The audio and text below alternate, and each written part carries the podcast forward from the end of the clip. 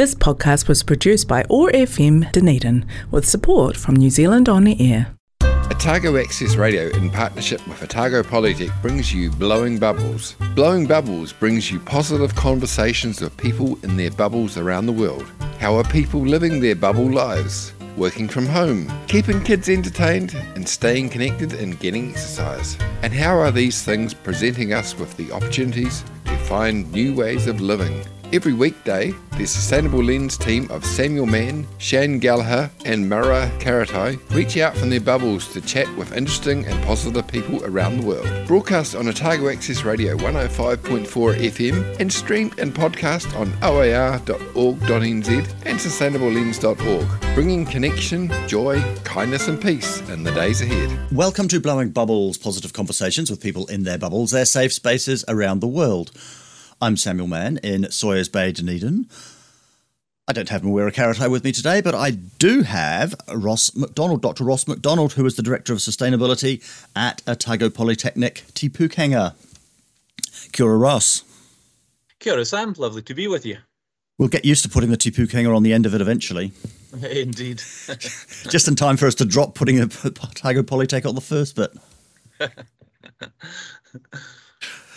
So, Ross, we've been asking people about their bubble life. We started the show at the start of the first lockdown. I know it's starting to turn into prehistory now, but how was your bubble life? My bubble life was wonderful, actually. It was absolutely brilliant.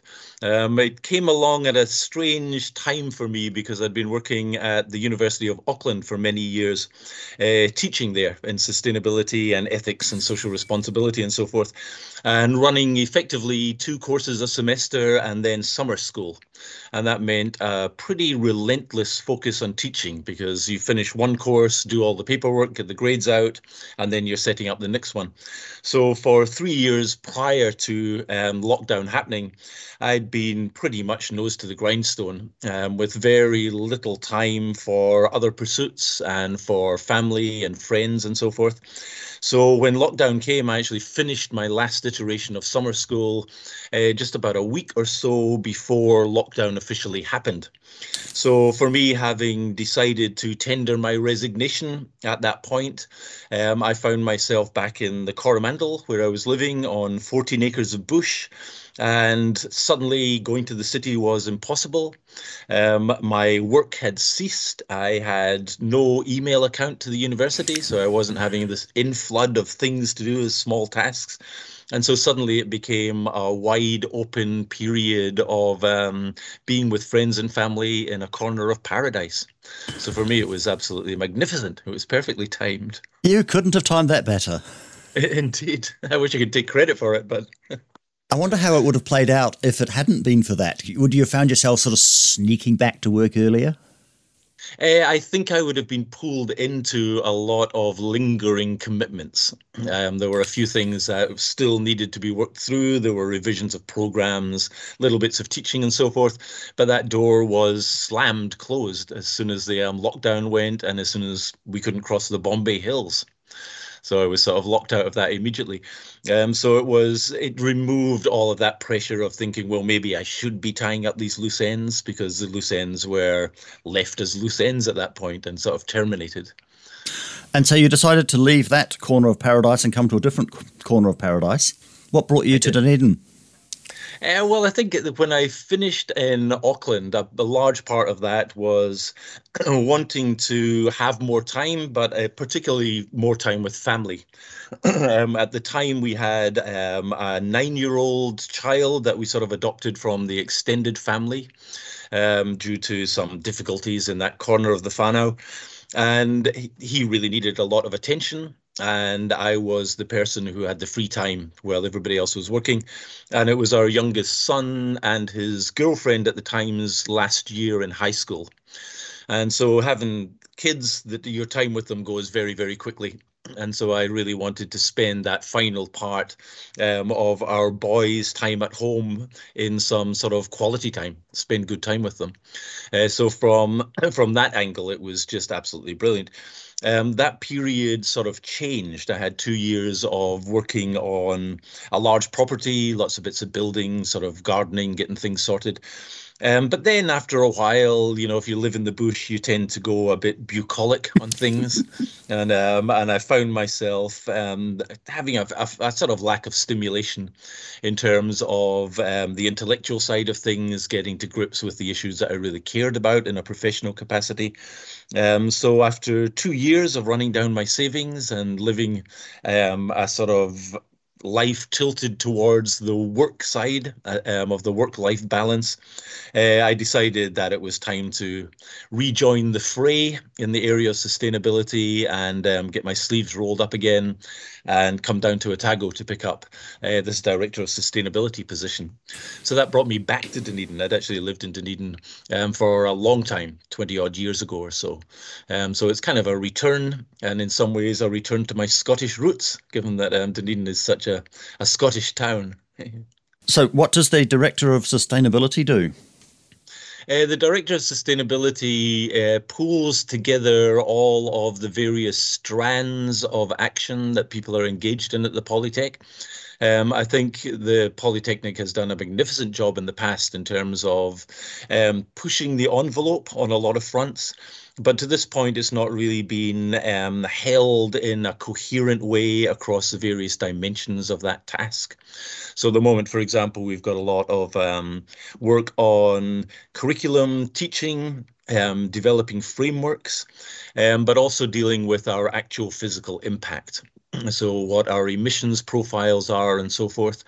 And that's becoming a much larger part of um, our kind of focus mainly because as we align ourselves with things like the carbon neutral government program, those set fairly strict targets for us and a fairly steep path of reduction if we were to meet net zero goals that we've set for ourselves by 2030.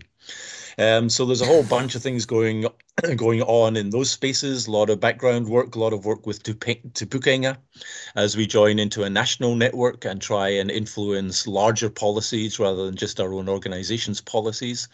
Um, and then there are the sort of day-to-day um, projects that people have around the Polytechnic that um, we try, we're increasingly trying to bring together under a coherent umbrella with a bit of strategic direction to it. It's interesting how we've battled for so long on things like travel.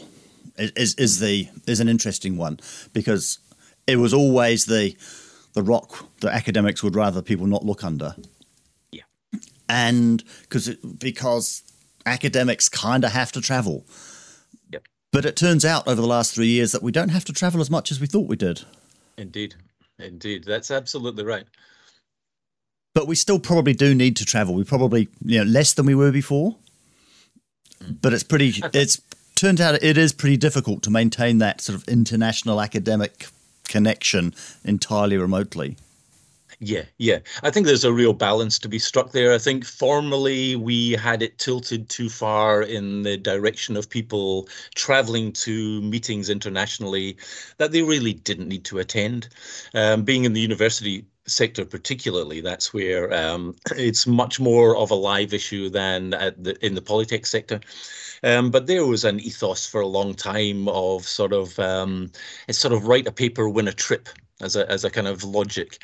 And it's no surprise that the meetings internationally are held in places like Venice and Los Angeles and places that people really want to go, not necessarily because the atmosphere there is encouraging high intellectual labor, um, but because it allows all sorts of pleasant side trips to be engaged with.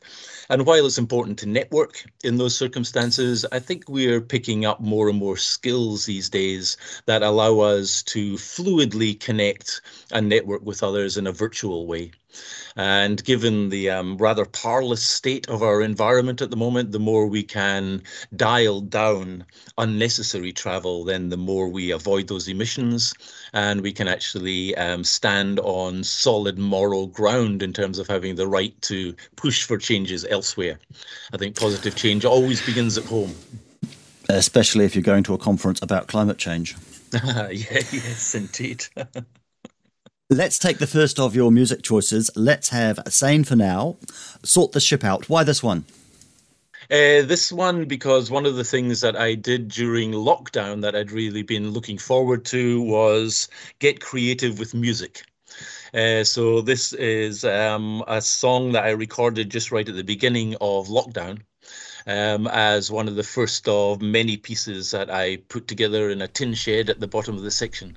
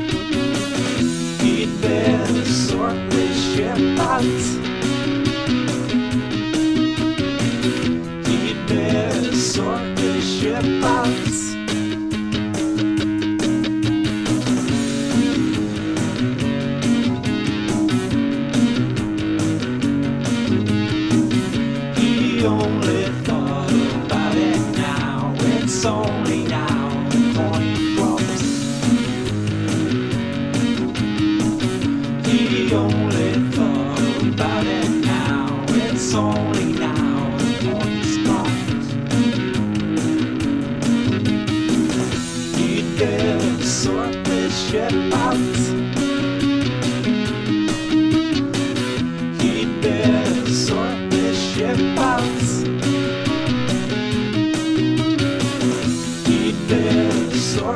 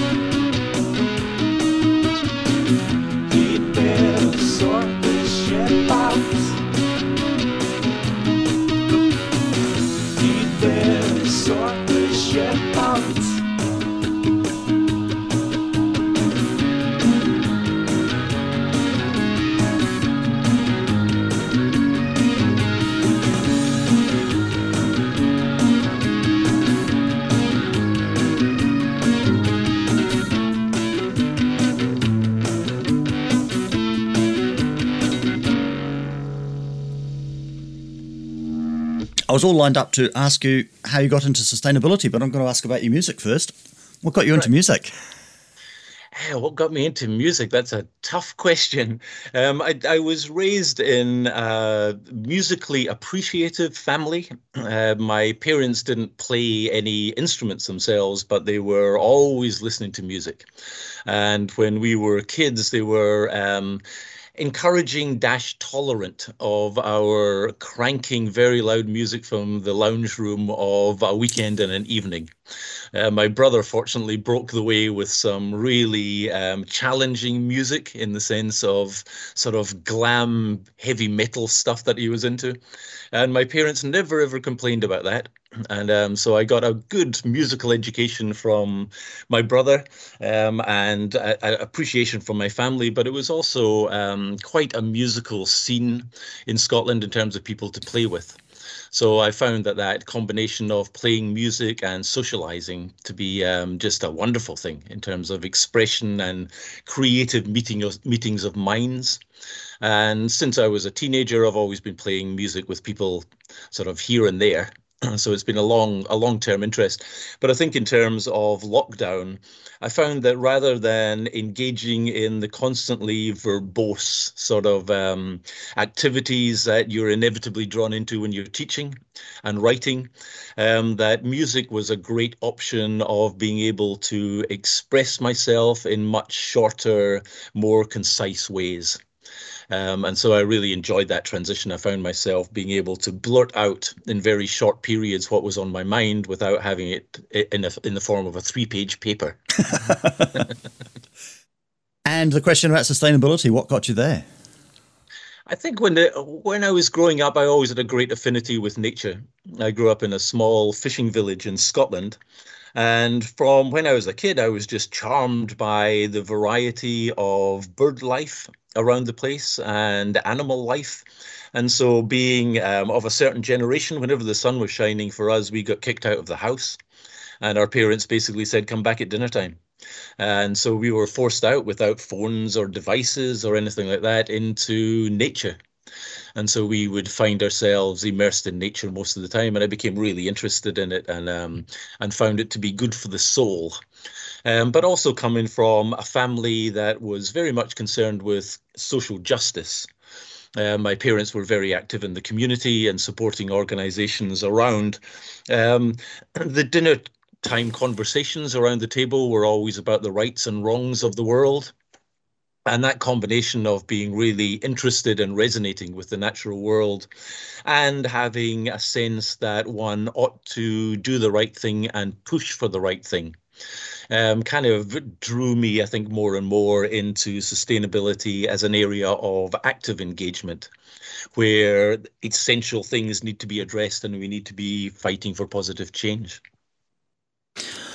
It's interesting, sometimes you see people bemoaning the connection between that sort of nature and social justice. You know, I'd be able to support the green movement if only they would just stick to, to thinking, caring about the trees. What's all this social justice stuff doing in here? And for me, and I suspect for you, they're they're inseparable. Yeah, I, I think they are. It's um, I don't quite understand how people segment the world in in those ways. To me, it's uh, in large part about expanding our boundaries of consideration so that we move beyond just thinking of ourselves and our narrow self interest to begin to think of broader constituencies. Um, and just in the same way as one might pick up a product in the supermarket that is terrible for the environment um, without thinking about that broader constituency, in similar ways, we can pick up products that are exploitative in terms of their supply chain um, impositions on our fellows elsewhere. And to me, they involve similar ethical, moral um, bases that it's all about overcoming our small mindedness and our narrow mindedness and our short sightedness to come up to become bigger in the way that we relate to the world. And that includes being more considerate of nature and more considerate of those who are struggling more than we are. It's sort of a, a, broad compassion and empathy that I don't think it's useful to discriminate between um, ourselves and the living world, which we are undoubtedly part of. I think it's simplistic to see things in such divisive ways like that. And there's the challenge in terms of educating for sustainable practice for sustainable practitioners is that what we want the learners to do, what we want our graduates to do, is that become bigger in their thinking, that expand the, the boundaries. But that's real hard to reduce down to a here's the set of behaviors that we want you to do. Yeah, it is, and it should never be reduced down to that. I think that's the um, the the simplest way of approaching it, and it's kind of managerialism in a lot of ways. It makes things easy to assess. It makes forms easy to fill out and tick. Um, but in reducing things down to such concrete aspects, I think we lose the fact that responsibility is a very subtle and complex and fluid um, thing. And that is, when we think about education, I mean, the real meaning of education in terms of its root meaning is um, to bring out from within. So to educe is to bring forth from within. And we have this simplistic idea, which is kind of Victorian notion of education, that we just should just cram things into people's heads. Um, sets of values, sets of behaviors that they ought to be engaging with. And particularly if you're dealing with young people, quite rightly, young people have a reluctance to um, be told what to do by their elders. And it is much more constructive if we understand education as being a process of bringing out our higher potential. So, when it comes to sustainability and social justice, bringing out our compassion, our empathy, our ability to understand things integratively, and that demands a form of education which I think is deeply reflective and not easily amenable to the standard measures of success. But even though it's more complex, it doesn't mean that we shouldn't attempt it um, and that, in fact, we shouldn't require it as part of the educational process. And that means we have to change some of our fundamental systems, um, the way we appraise and assure learning, for example. These things have to change. And it's a big challenge, but it's a humanizing challenge and a necessary challenge at this point. So I think it requires that we think in quite radically different ways about what it is we are trying to accomplish and how we go about doing that. So if you imagine a lecturer in a field which you would think isn't immediately the concern of sustainability. Well, you and I might think that they all are, but but you can understand why people might think that they're coming to it from a different field. Yep. But what they want to know is, well, so what do I teach? Mm. What do you and and what else do you want me to put into the curriculum? Yeah, yeah, that's that's the that's and, the major problem. So how are you approaching that? Um, I'm approaching it by not falling into the trap of thinking that sustainability ought to be a different box that is added on to an existing curriculum. so, for example, if you are in a construction program, that you do all the hands-on construction stuff and then you have a token week of addressing the sustainable development goals for example. The approach um, I'm, I'm using is to integrate it into existing programs and wrap it around those programs.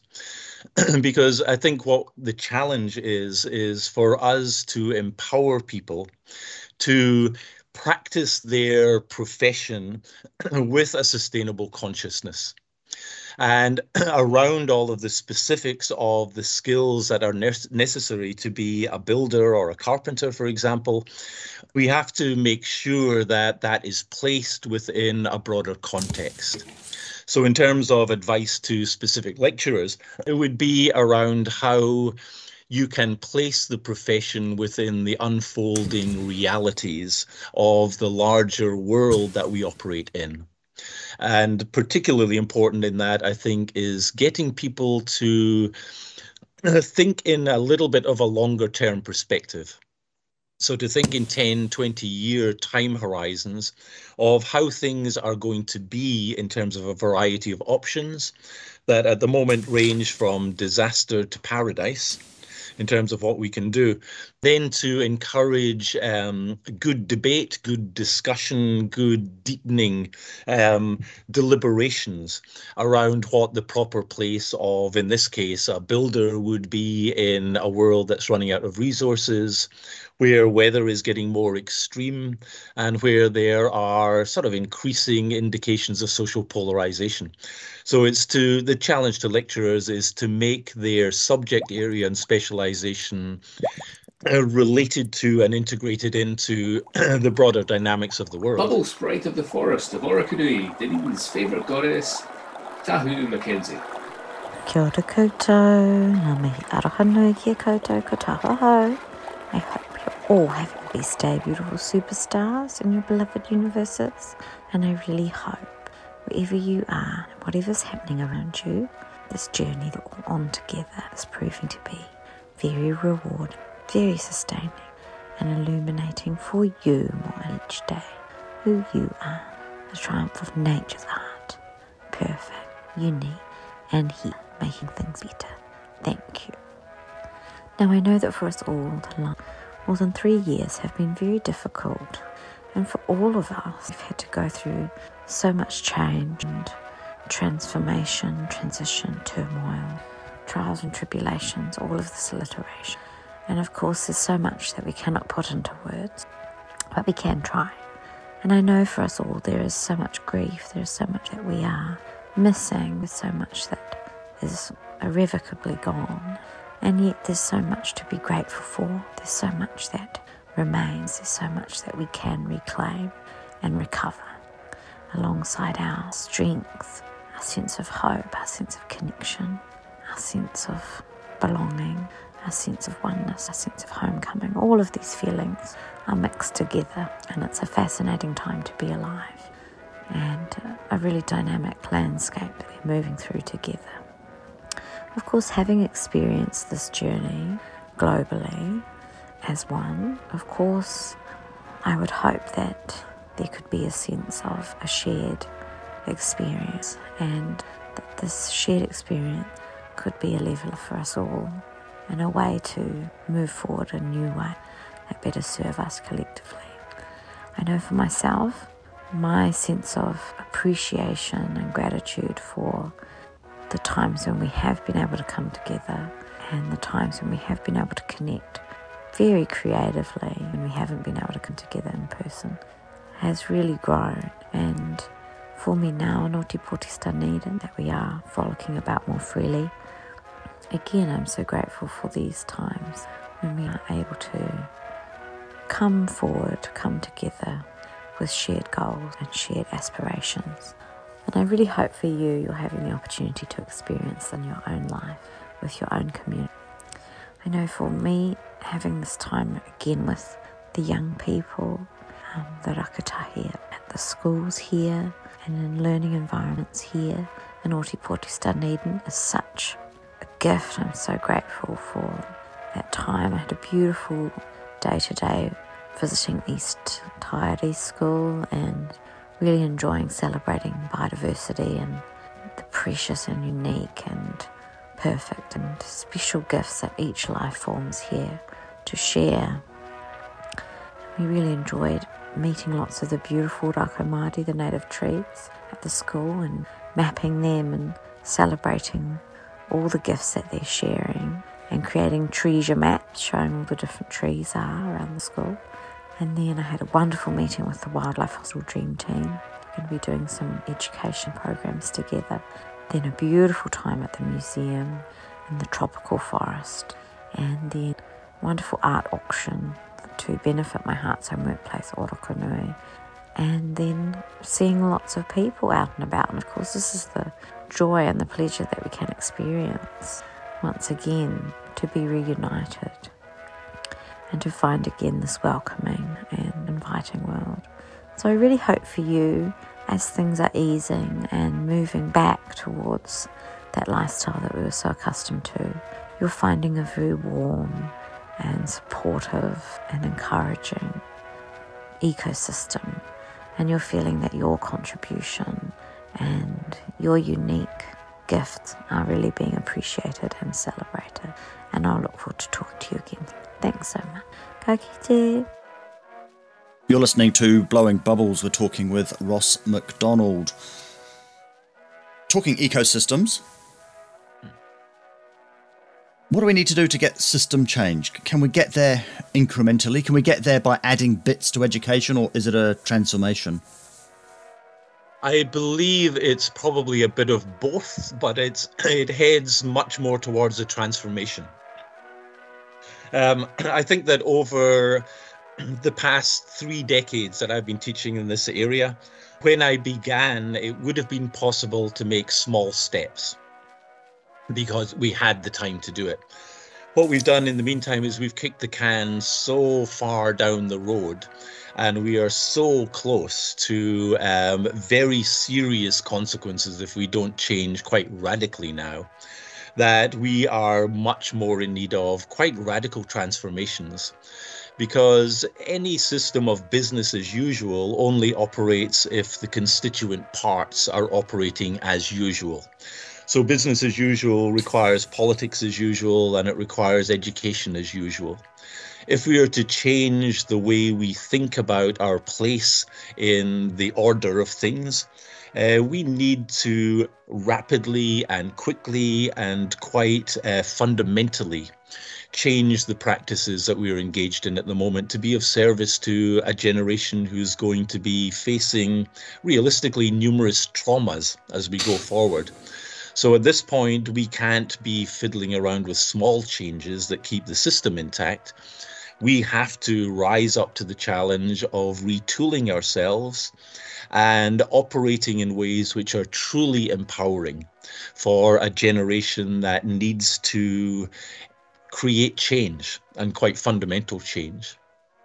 Um, but I think in many ways it returns us to some earlier models of education. I mean, I think, for example, of when I went through an educational process um, and got my degrees in the UK and the States, most of it was based upon really deep explorations of topics and curricula that had space in them for reflection and where you could follow the learner's interests. But now we've got processes that are so bureaucratized that every course has to outline what it's going to be teaching in particular dates and segments and how that relates to the assessment process. And it's not responsive enough to actually take on board the interests and the passions and the views of the learners themselves. They're sort of partialed out of a process which is so top heavy that it, it, it, it, continues largely to impose worldviews on people rather than bring out their own worldview and nurture unique and alternative and creative ways of thinking. And I think we have to get over that. And that's a challenge for um, those teaching in the tertiary sector where in some instances people are reluctant to acknowledge that their students might have as good ideas as they do on how we might act to create a better future. When we started this show, we made the deliberate decision to to have it positive. Yes. Um, and then uh, and and then we recognised that had, that positive was not about being deluded. It was not just let's just hunker down in our bubbles and pretend nothing's happening. So we need that sort of critical reality in it. And then after a while, actually about a year ago, somebody convinced us that we need to be a little bit deluded. We need to have that that ability to have that kind of imagination and that vision and, and so on. Yeah. And that makes you th- think about the decisions that we made when we were first starting to move towards sustainable practice at the Polytech. And we made the deliberate decision not to front load with doom, is how we described it when we were doing lectures on or, or talking to, to, to, staff and students, we didn't want a whole PowerPoint on you know showing the the hockey stick graphs or whatever it might be about how how terrible everything is. Yep. And I think, and I, I still think that that's worked. That that has worked really well. That that not many people actually need convincing of the need. But more recently, Extinction Rebellion and others have come in and said, actually, we do. That this is a this is such an emergency that the time has passed for being nice about it. Mm. Do we need to make that shift in education again? I think we have to be very careful about how we do it. Um, I think people have different thresholds on how much bad news they can take before they recoil into defensiveness that can range in a, a whole number of different ways, from denial into more more subtle forms. Uh, it's not useful to cross that line because then you don't make any progress. Uh, but I believe we need to push it as close to that line as we can because uh, complacency is probably our biggest enemy in this space.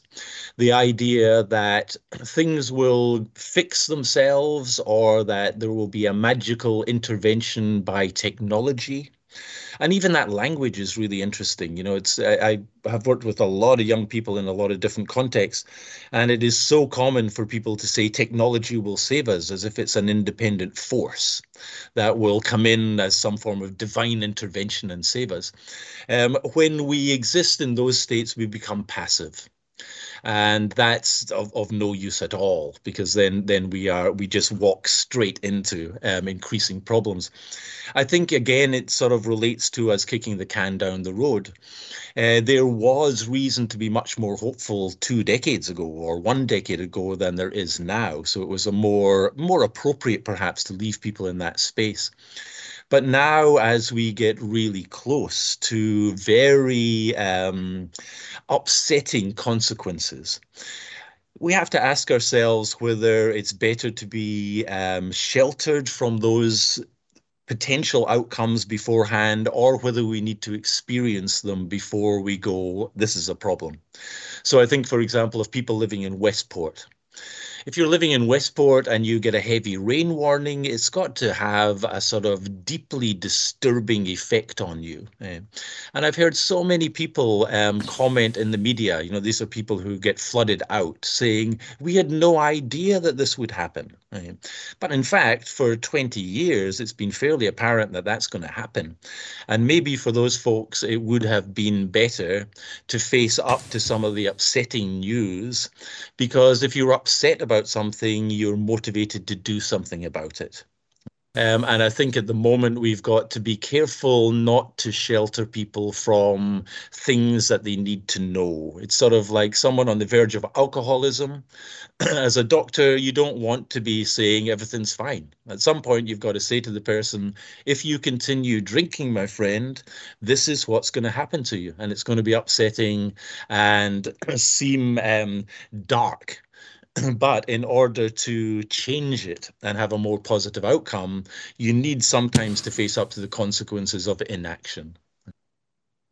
Thinking about Westport and, and rivers, it's a wholesale rethink of our relationship with the environment that supports us.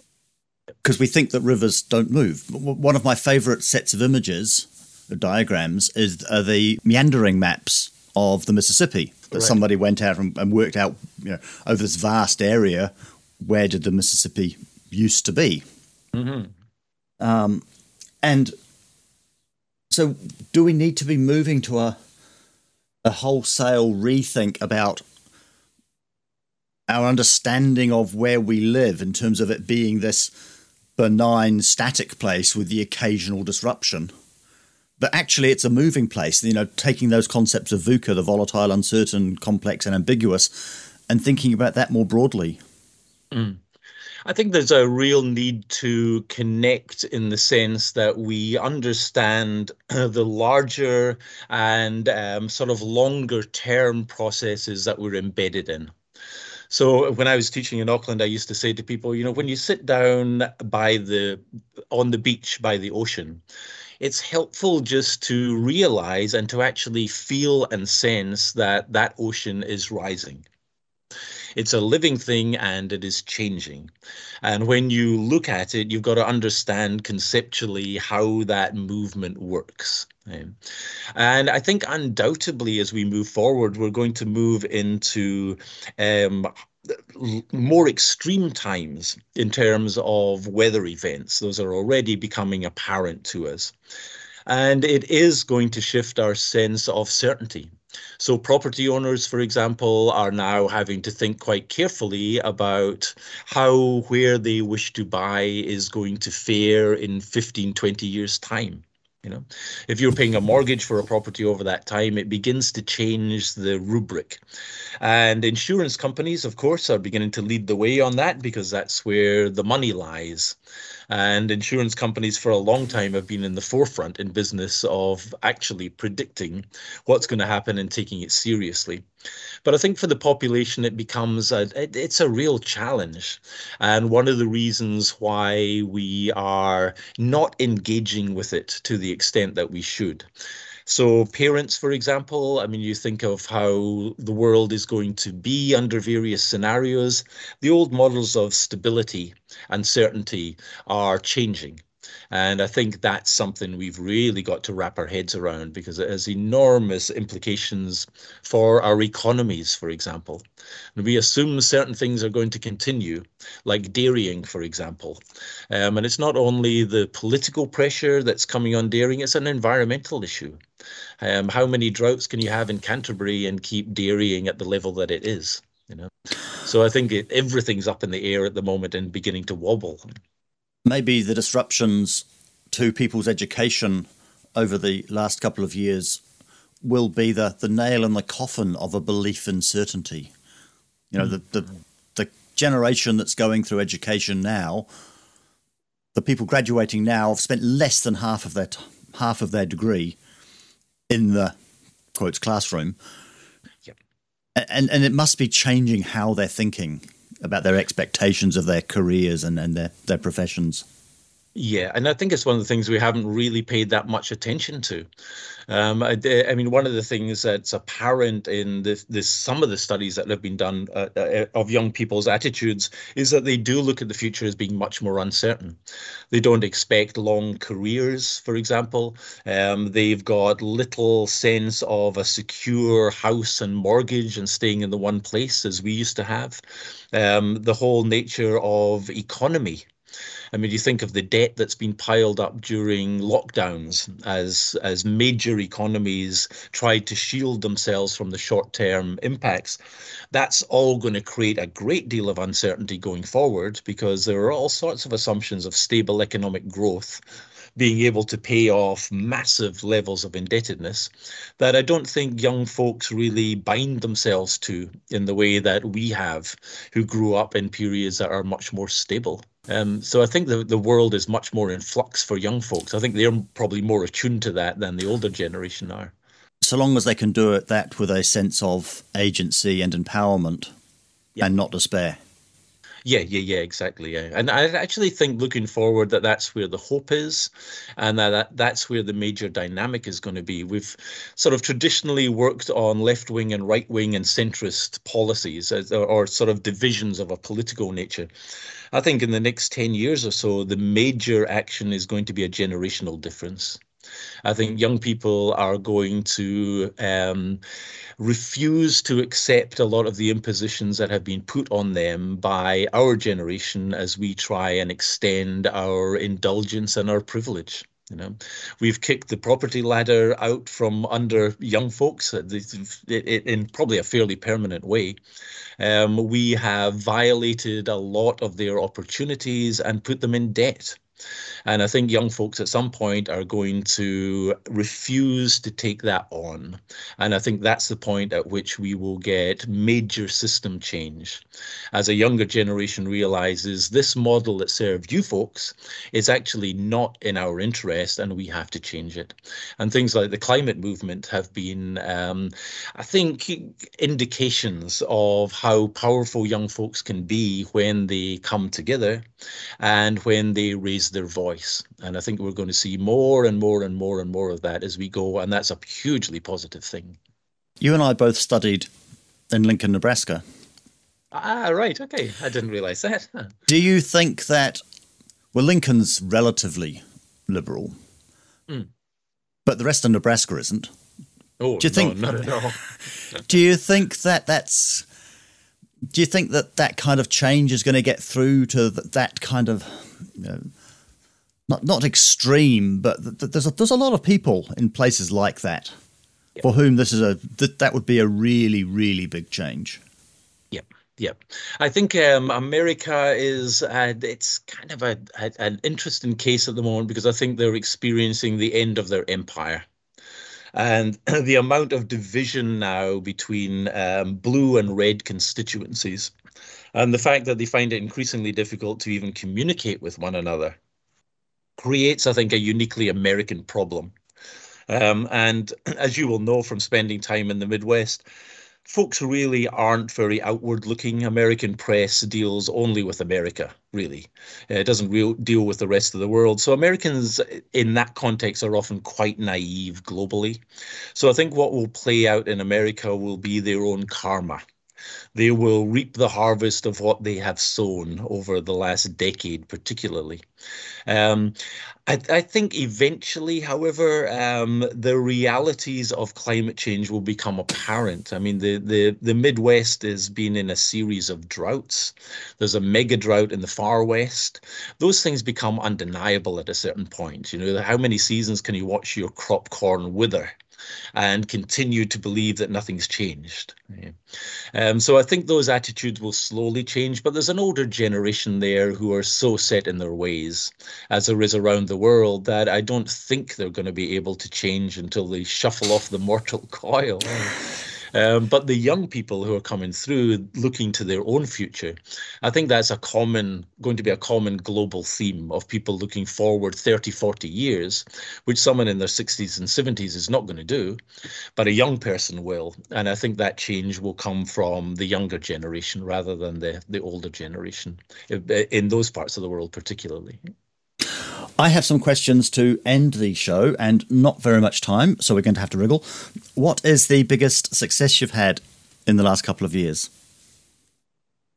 The biggest success I've had, um, I wouldn't actually put it in a professional sense. I would say the biggest success I've had is helping um, the young person I was mentioning earlier who who was living with us during lockdown um, get back on the rails from from sort of heading out of a problematic family situation to becoming um, really functional and being able to go to school, picking up reading and writing and all of that sort of stuff. So in terms of real impact and stuff that I think was successful, um, I would I would say that's the that's probably the most meaningful one. So we're writing a book of these conversations. It's called Tomorrow's Heroes. It's our team of people doing good work. Ah. So you are in that team. You're in the mansion. What's your superpower? My superpower. Uh, my superpower would be humor. so, so, do you consider yourself to be an activist? Uh, yes, definitely. Definitely so. Um, I'm active in primarily an area that tries to kill activism, i.e., in the heart of a bureaucracy. Um, but if there's anywhere where activists are needed, it's in that inactivist zone. That's a good description. So, what motivates you? What gets you out of bed in the morning? Uh, coffee. Uh, but in terms of what motivates me, it is um, really wanting to see us find our way to a balanced, humane, decent, happy, peaceful world. Not a small ask, then. Not a small ask. well, we all chip away at the clay feet, you know. so, what is the biggest challenge or opportunity that you see in the next year or so? Uh, the biggest opportunity, I think, is to have a really significant impact on the way sustainability is accepted and put at the center of Te Pūkenga's operations. Uh, in bringing together so many discrete organizations, becomes one of the larger educational institutions in the world. And so the potential reach of a strategy that is done well, influencing a generation, and in New Zealand, a generation that I think is pretty clear thinking. Um, I think there are enormous opportunities there. So, in terms of the biggest challenge and the biggest opportunity, it would be in shaping educational policy positively within that very large network. And you're in an interesting place, a good place, because Otago Polytechnic is leading, if, if not the leader, of sustainability across the Te network. Yes, absolutely. And and at the moment, the the the task really is to push through layers of centralizing bureaucracy so that we can continue to lead in that space in a larger context. And lastly, do you have any advice for our listeners? Uh, advice for listeners um, do something worthwhile and helpful on a daily basis. Even if it's a tiny thing, if you can be of assistance to somebody, um, be of assistance to somebody. One of the things that I was very um, interested in and conscious of when I worked with the Bhutanese government, because I worked for quite a long time on their policies of maximizing gross national happiness as opposed to gross national product. Um, is the huge literature that shows if you want to be well and feel good, then it is enormously helpful to be helpful. So, for example, there's lots of studies where you give people a certain amount of money, say 30 bucks, and you say to half of the people, go and spend this 30 bucks on yourself and you say to the other half of the people, go and spend this 30 bucks on somebody else. And when you do follow up things, the people who do things for others, who take someone to the movies, who buy flowers for somebody, those kind of things, they are so much happier than the folks who just spend it on themselves. And I think we miss the point that a, a really genuine sense of well being and purpose and thriving comes from positively contributing to others' lives. And our dominant culture tends to suggest that we should just focus on ourselves. Um, but that really is hollow compared with being of use to others. So I would encourage people to habitually and consciously do something good for someone else today, today and tomorrow and the next day. And it's a recipe for building not only our own humanity, but the humanity of our communities. Thank you very much for that. Thank you very much. That is such good advice. Thank you very much for joining me today. Oh, it's great to talk to you, Sam. I appreciate that very much. Eh? I feel your love. I feel time is up. When I was a child,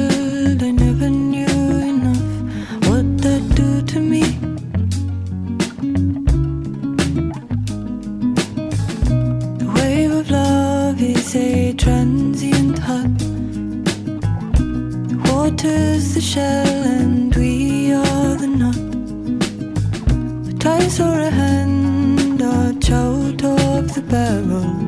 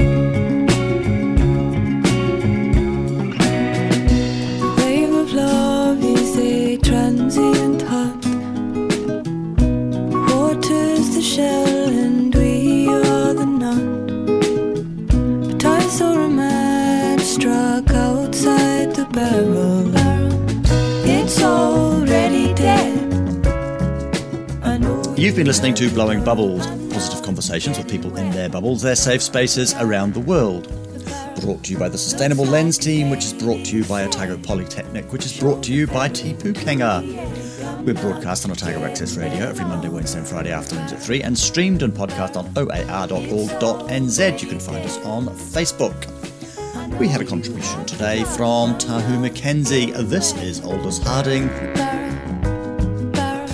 The Barrel. I'm Samuel Mann in Sawyers Bay, Dunedin, and I've been joined by Dr. Ross McDonald, the Director of Sustainability at Otago Polytechnic, Te Pūkenga. That was Blowing Bubbles. We hope you enjoyed the show. Atiwa.